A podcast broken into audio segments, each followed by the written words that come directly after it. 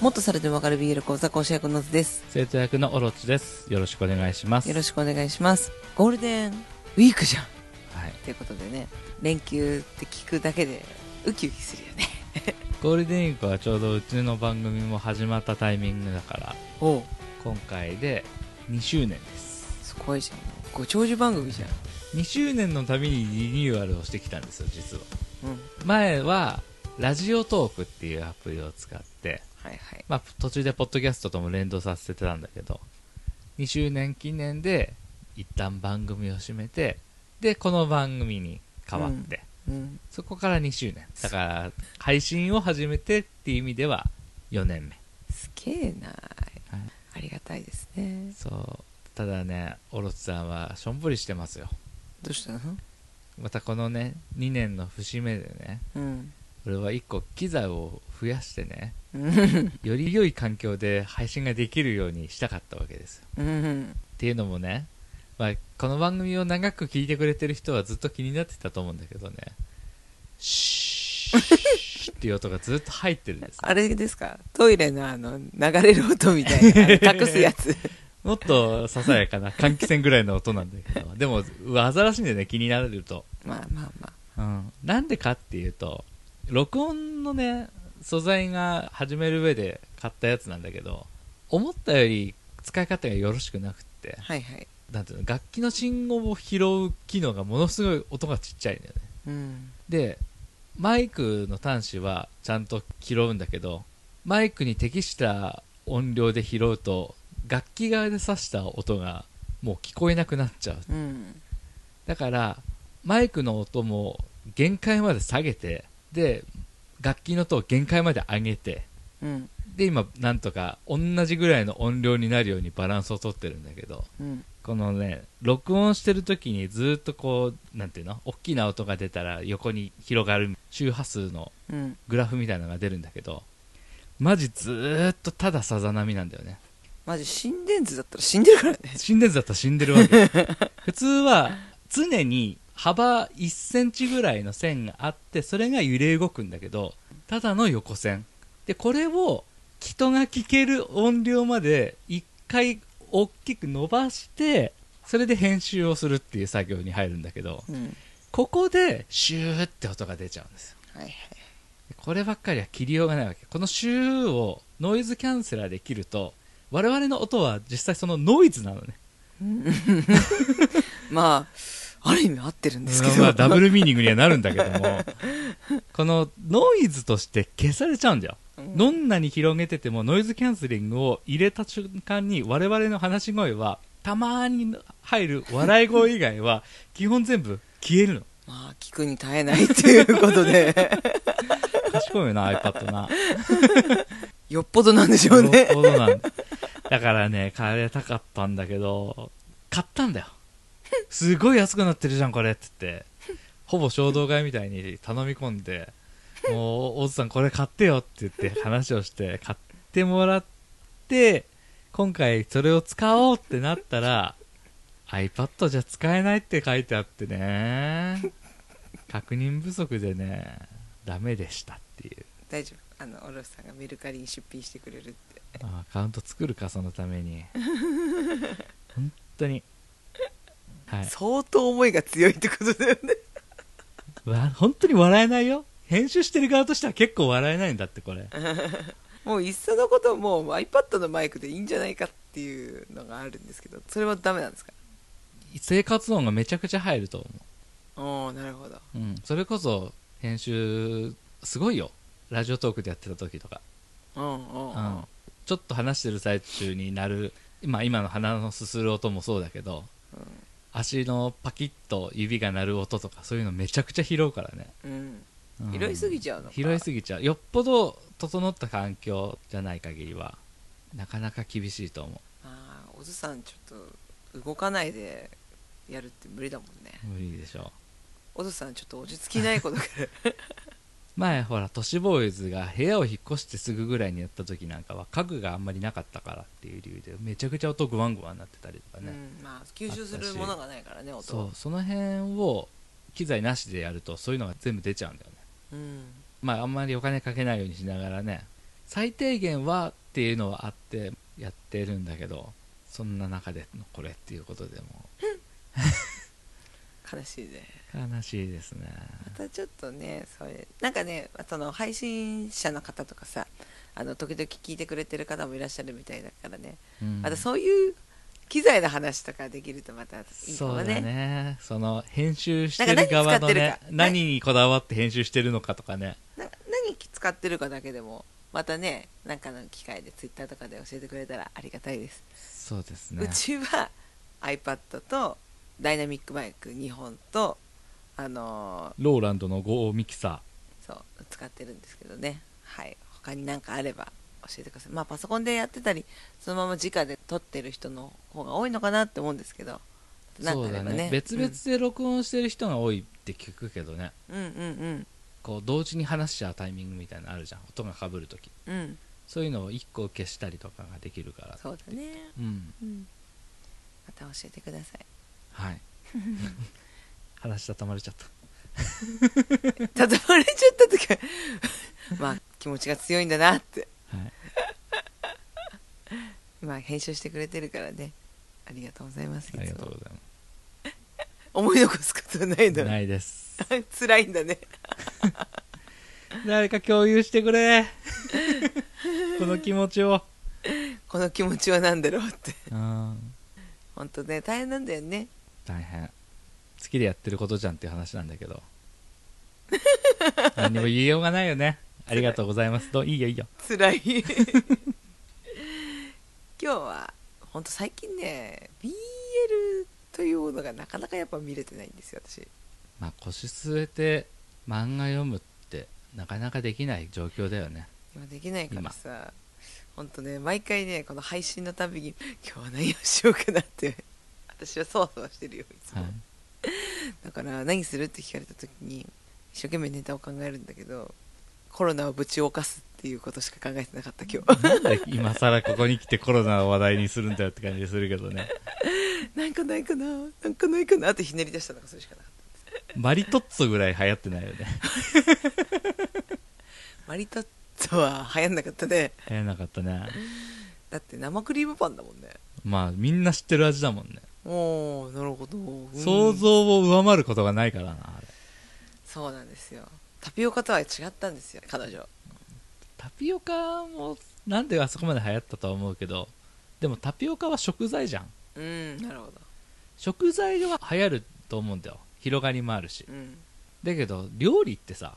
終わるじゃんそこで幅がないんだよねそうそっから広がりようがないっていうかさどう動いてもマリトッツォの場合もう既存のものになるしどら焼きかさシュークリームかさ、うんあるものにしかアレンジしてもならないからさうんそれは難しいよなって思うよ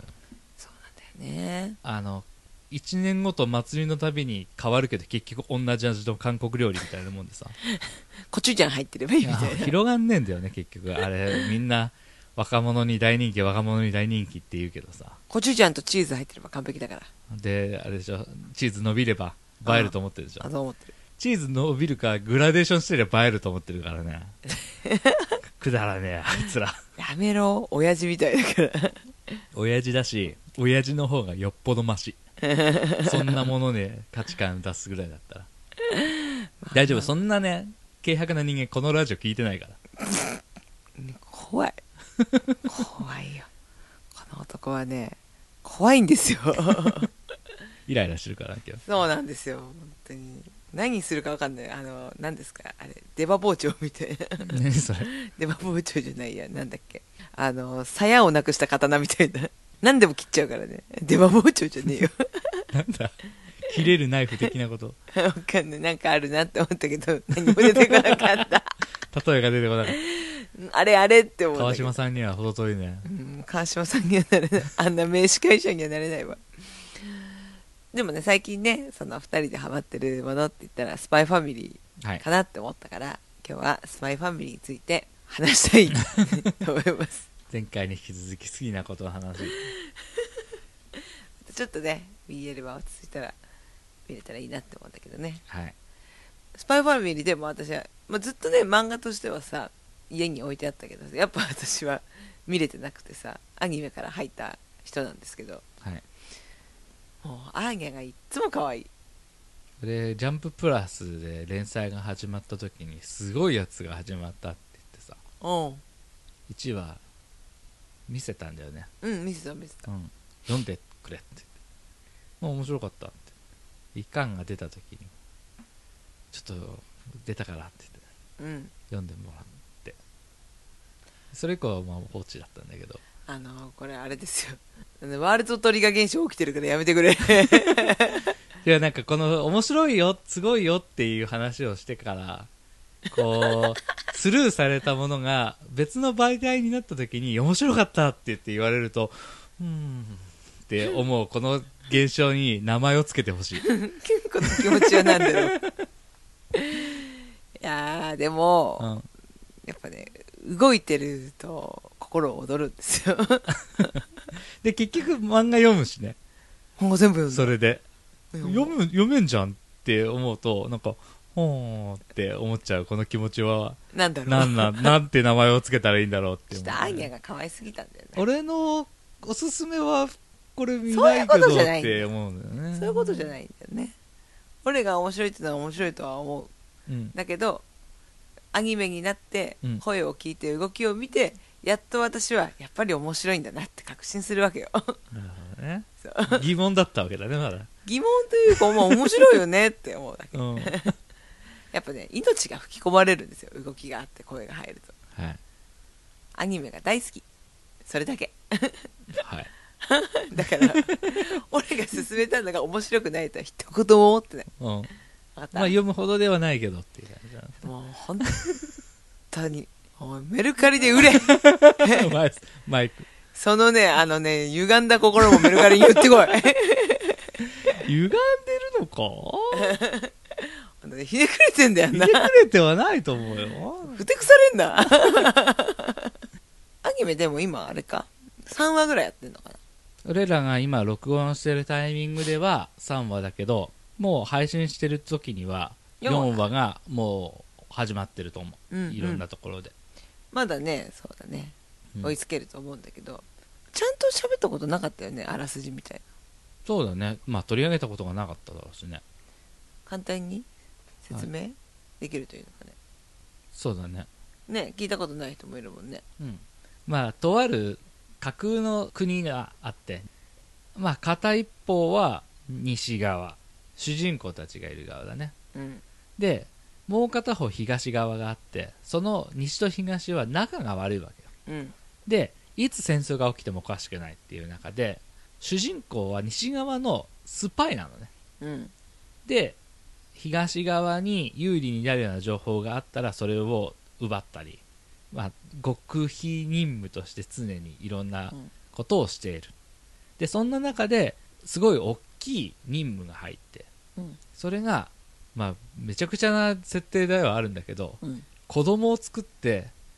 入学させて東の国のご子息と仲良くなってその家族に取り入れっていう任務なのうん。これまで任務をこなしてきたその主人公はその任務を遂行するためになんていうの劣悪な環境の要は足のつかない養護施設に行って女の子を引き取り小学校の入学を決め要項を見たら両親ともに参加じゃないと面接うん。いけないってなってじゃあ奥さんも手配しなくちゃいけないってなって奥さんを探してで奥さん役の人と娘役の人とスパイとっていう家族を作るわけ、うんだけどその引き取った娘っていうのは実は超能力者でうん。人の思考が読める女の子でで奥さんに至っては殺し屋でうん。暗殺者っていうかまあもうめちゃくちゃ強い殺し屋でお互いがお互いの能力とかそういうものを隠して家族を作りながらその任務を遂行したり自分の目的を達成するっていうそういうお話、うん。 うん、 説明がうまい。ね俺も言いながらじゅ順序立ててる暇がなくてちょっとあれだったけど、まあそんな話でね。うんまあやっぱり主人公のはい、男性は本当完璧なんだよねスパイとしても、完璧ですねそうあらゆることがもう全てうん一般人よりも秀でている、うんうんうんまあそんな完璧な男が1週間で子供をでっち上げその残りで奥さんもでっち上げ まあそそりゃ簡単じゃないわけですよ完璧とはいえ自分自身は完璧だけど自分以外の人と任務をこなすっていうこと自体がねイレギュラーばっかりなんだよね そうだね超能力の女の子に関しても大体多分4歳とかなんだよねそうだねね多分その何歳かっていうのも分かんないあんないんだよね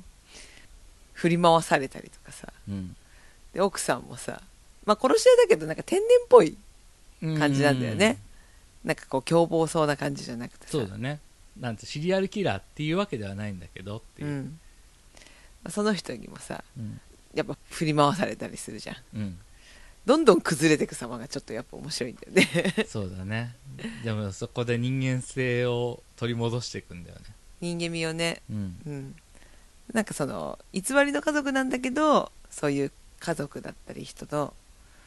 温かい感じとか、うん愛に触れてく感じとかがうんまた面白いなって思うし家族だけじゃなくてその学校に入った後のうんその超能力の女の子と関わる学園の友達たちの関係もうん私は好きなんうんうだんうよね、ん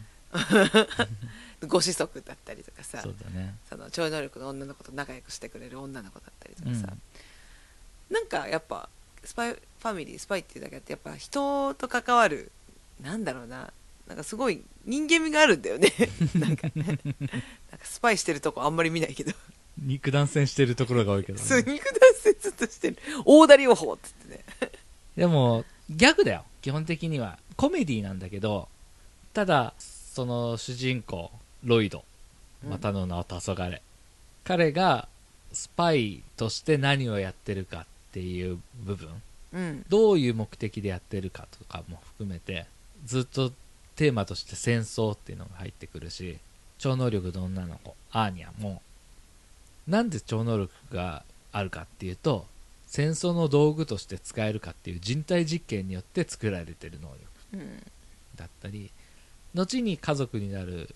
犬もボンドうん犬も同じく戦争の中で使える兵器としてっていうので作られたこの犬は未来がちょっとちょっとだけ先の未来が見えるっていうで夜さん奥さんのあの人も年の離れた弟を育ててるそんうだよね弟をね育てるためにお金が必要だったっていう中で悪い人ではないんだけど悪い人ではないとは思うんだけど何が善で何が悪かを一方的に教え込まれてこの人は悪だから殺してきなさいって言われるがままに殺してるんだよねうんそれって果たして本当にこの上司っていう人はいい人なのって結局戦争の道具なわけじゃんうん本人は自覚はないけどそういうさちょっとこのぼかしてたら伝わらないほの暗さ戦争のうんを結構生々しくつ突きつけてくるところが多くて、うんそういうのをちょっとこのご時世ねいろいろね世界情勢がねそう考えさせられるなっていうさ今ね世界情勢的にもウクライナとロシアみたいなさうん話があったりするからさ、なんだろうニュースとか見てると割となんだろう、うんロシアが悪いプーチンが悪いっていう感じのウクライナに支援をみたいなさ、うんなんだったらウクライナに軍事の寄与を送った国があったりとかするけどうんわかんないよもちろんそれは侵略されててとかあるしセンシティブな内容だからこうはっきりとしたことは明言しにくいけどただ果たして善と悪だけで戦争って起きるのかなって思ったりはするわけよ、うんその一辺倒に考えてしまってるのってちょっと怖くないって思ったりするんだけどそうだねそうこのスパイファミリーも東と西まあ東は敵国だし敵対するその東の軍人は悪い顔で描かれたりとかはするんだけどうんだけどその東の人にも家族はいるし西と東でつながりのある人だっているしっていうのはあるじゃん、うんで西の人たちがじゃあ正しいことだけをやってるかっていうとそういうわけでもなかったりもするしそもそも戦争をしたいわけじゃないんだよねうんこのスパイたちっていうのは、うんぶっ殺したいぜじゃなくてどうやったら戦争を止められるか戦争が起こってしまったらこんなこと起こるんだぞっていうことを知ってる人たちが戦争を止めるために動いてるっていうのがあってそれを結構ちゃんと描写するからすごいね俺は好きなんだよねなんかこうほのぼのギャグっていうだけじゃなくてうんバランスもいいしそのうん描き方の、そうだね暗いだけじゃなくてうん笑いばかりじゃなくてそうだねバランス取れてるのってなんかすごい難しいと思うんだよねうん、真面目だったら真面目の方が書きやすいとは思うからんそうだねうんやっぱお話の作り方も上手なんだよねきっそうだねガッシュとかに近いものを感じとああなるほどる、うん、歌手も難しかったよ ねすっごいシリアスだったりさうん笑いあったりとかさそういう辺がうまかったじゃん歌手の泣ける話はマジで泣けるからね出るからね、まあ作者結局ガッシュにがんじがらめでガッシュ2を書き始めてしまったけどそうなのそうだよえ嬉しくもあり悲しくもありよねこの手の話ってえわかるあな多いよねでもその年代の漫画家ーシャーマンキングとかな私ヌーベもそうだしさそうだねヌーベもそうだねまあルローニケンシルなんかまさにそうだしねやめろって思うんですけどでもしょうがないんだよねまたさそれだけを書き続けてたらいいようん、ジョジョとかそうじゃんあとまあこち亀なんかもう本当にそうじゃん うん、ただずっと続けてたけどなんか一回バーン人気絶頂になってきっと本人が書きたかったその好きなことに次手を出したんだろうなっていう作品があってその作品があんまり人気出なくってその後にもう一回めちゃくちゃ流行ったあの頃の漫画のその後を書くっていうパターン嫌だよねやだーそうなんだよそこが見たいわけじゃなかったのよそうあれ悲しいよねこの気持ちは何だろうってこの気持ちに名前つけてほしい今日のタイトルだ よこの気持ちに名前をつけてこの気持ちに名前をつけてほしいだ ね今日のタイトルあーそうだね今ちょっと話それちゃったけどいっつもそれるよ でもねそれこそこの「スパイファミリーは確か3作目とかなんだよねああ前のお話があるんだね月下美人っていうかぐや姫をちょっともじった SF ものみたいな話は確かデビュー作で俺それ買ってたんだよね月下美人へうんえ面白くて絵が見やすくてさでその後ティスタだったかな名前それは俺読んでないんだよねうんでちょっと間が空いて今回のこの「スパイファミリーだったんだよね準備してたんですよまあさ言ってもヒットはしてたと思うんだよ結果美人も、うんメディアミックスはしなかったと思ったけどただ今回のはやっぱ気合の入れ方がやっぱ違ったねもうキラキラ度が違ったね第1話が連載した時のうんこう、すごいの来たなって思ったもんやっぱ1話で決まるよね決まるね1話で描ける人はやっぱすごいもんねワンピースの1話とかやっぱすごいもんねわか るシャンクスマジかよって思ったよねうんそういう面で本当今後ちゃんと畳んでほしい作品の一つだよそうねそうそのちょっとそこまでこうヒットしたわけじゃないけど続けて続けてその作品をっていうよりも漫画家人生をうん続けてた上でヒットしましたっていうさあのヒロアカとかもそうだけどやっぱ頑張ってほしいなってうん思う今本当漫画面白いのいっぱいあるよねそうだね「ジャンププラス」に限らずまあ、うん読んできてる人からすればずっと面白いわって思うのかもしれないけど、うんでも何て言うんだろうアニメ化する作品をすごくよく選んでくれてるなって思うし、そもそもアニメのクオリティが高くなったよねバカ上がってるよねちゃんと作りさえすれば評価されるんだっていうことをうん気づいてくれたっていうかさ、やっぱアニメをちゃんとやらなきゃダメなんだって思ってくれたんだよねねアニメってちゃんとやってみたらこんなにお金儲かるんだっていうね見てみあのアーニャのきらめきをうん私携帯の壁紙もアーニャになっちゃったよそうだね可愛すぎて なんかあれも撮ってたしねゲーセンのキキーーホホルルダダーーアーニャ取っちゃった 可愛すぎてまあグッズが増えるよねアニメやるとねそこからまた収益が増えますよ、はいまあ、ちょっと BL はやりにくいのかなって思うけどね、あーそうだね今回フランキーってわけにもいかないしね笑っちゃう でもロイドとユーリはいいかもしれないまあないこともないでしで私は夜さんとくっついてほしいんだよょそうだねそう夜さんとロイドさんがいいのユーリーでもあれだな実写化なんか絶対してほしくないんだけど、うんでもするなら林遣都うーわ キモ絶対キモいねぜちょうどよくないその姉さん姉さん言ってる感じし超見たくないいやもう前田敦子だけにしとけ 前田敦子だっけか大島優子じゃないあ面白いことごめんなさいそうだよ前田敦ちゃんじゃねえよ勝地涼だよしかも離婚してるよ俺らこの春アニメが始まる前もさ「王様ランキングう」んハマってたじゃん、うんどっちもビットスタジオなんですよ強い強いよね酒強いねでこの「王様ランキング」も「スパイファミリー」もウィットスタジオの10周年を記念して作られてるアニメなんだってあそうなのなだから気合が入ってるるほうど、んそうなんだまあウィットスタジオっていうとやっぱ「進撃の巨人うんうん、うん、が」まあ代表作なのかな、進撃はマジでコロコロ変わってるから大丈夫って思うけどしまあ正直その123はウィットスタジオなんだけどそれ以降はマッパマッパうんそうだ、マッパですよマッパも強いけどねねちょうどライバルで悔しいよねわかんない悔しいとかあんのかな、それ悔しいはあるでしょ今回の場合取られてるわけだから仕事、いやわかんないどういう気持ちなのかなって思ってさそれは切磋琢磨するライバルではありつつもやっぱり自分たちの方がっていうのはあるんじゃないあマッパは黒いの強いよねあと目力あ目力のマッパってところあるからねあ、うん、そういう面ではまあ進撃も、まあ、確かにそうかっていう感じだよねまあね悔しいだろうけど悔しいだろうけどでも今回この「王様ランキング」からの「スパイファミリー」でウィットスタジオめちゃくちゃやっぱ上がってると思うよお忙しいよあと今 CM でやってる「バブル」ってやつうんうんうんうんあれパルクールなんだってね題材が、そうなんうだ、んあれもウィットスタジオ10周年の記念イタイトルとこのウィットスタジオさんが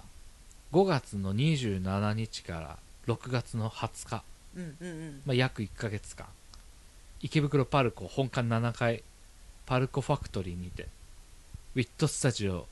10周年、まあ、記念のイベントをやるそうです展示会を原画とかあんのかね創立10周年展示会そうだねあるんじゃないそれはファンとしては行ってみたいよねね行ってみたいよね5月27から6月27まだあれじゃない制限とかも入ってないんじゃないもしかしたらねうんぜひ行ける方はぜひ行ける方は予約とか多分しないと入れないんじゃないほんとそういう系か、一応ね予約前売りチケットは1300円、うん入場当日チケットは1500円ってなってるけどどこまで対応できるかだよね当日券ってねえ難しいよねうん当日券望みをかけるぐらいだったらもう前置き券買っちゃう方がそうだね安心だと思いますその日一日無駄にしたくないでしょそうだねうんまあそんな感じでちょっとうんビットスタジオさんのイベントも 含めスパイファミリー面白いよぜひ見てねっていういや本当面白いお話です、うんほんとね想像してる3倍以上は面白いからね マジでまあそうだねうん振り幅で言ったら王様ランキングだな俺はびっくりしたけどねそうだねそこまで期待してなかったよなんとなくこう流行りに迎合しない自分の中の好きなものをちゃんと持ってる俺みたいな漫画オタクの人が「鬼滅の刃より王様ランキングでしょ」って言ってるぐらいの感じのイメージだと思ってた、まあ、それほどのことを言うんだったら見てやろうかぐらいの気持ちだったら超面白いっていうね、面白い最近小説もあったからねアニメが終わったところま でのすごいねねえ多分小学生とか読書時間に読むのかなとかさそうだねそれだけやっぱ話題があるた作品なんだよねうんうんうんまあ今もまだ続いてるから全然ある、まあ、第2章って感じなんだと思うんだけどうんこれからなんかいいな楽しみが増えたなっていう気持ちそうだねいつかまたね続きをアニメでほんとほん見れとる日が見たいようん ぼっちぼっち UFO テーブルの社長みたいにね捕まらないといいけどねつらかつては一強だったそれだよねなんかそういうのでさ全然作品は罪ないのにさなんかそういうのでちょっとなんか悪い話とか出ると本当ショックねえやめてほしいまあそんな感じでね、はいあのぜひまたあの面白い作品皆さんも何かあったら教えてくださいはいよろしくお願いいたします、はいでは聞いてくださってありがとうございましたありがとうございました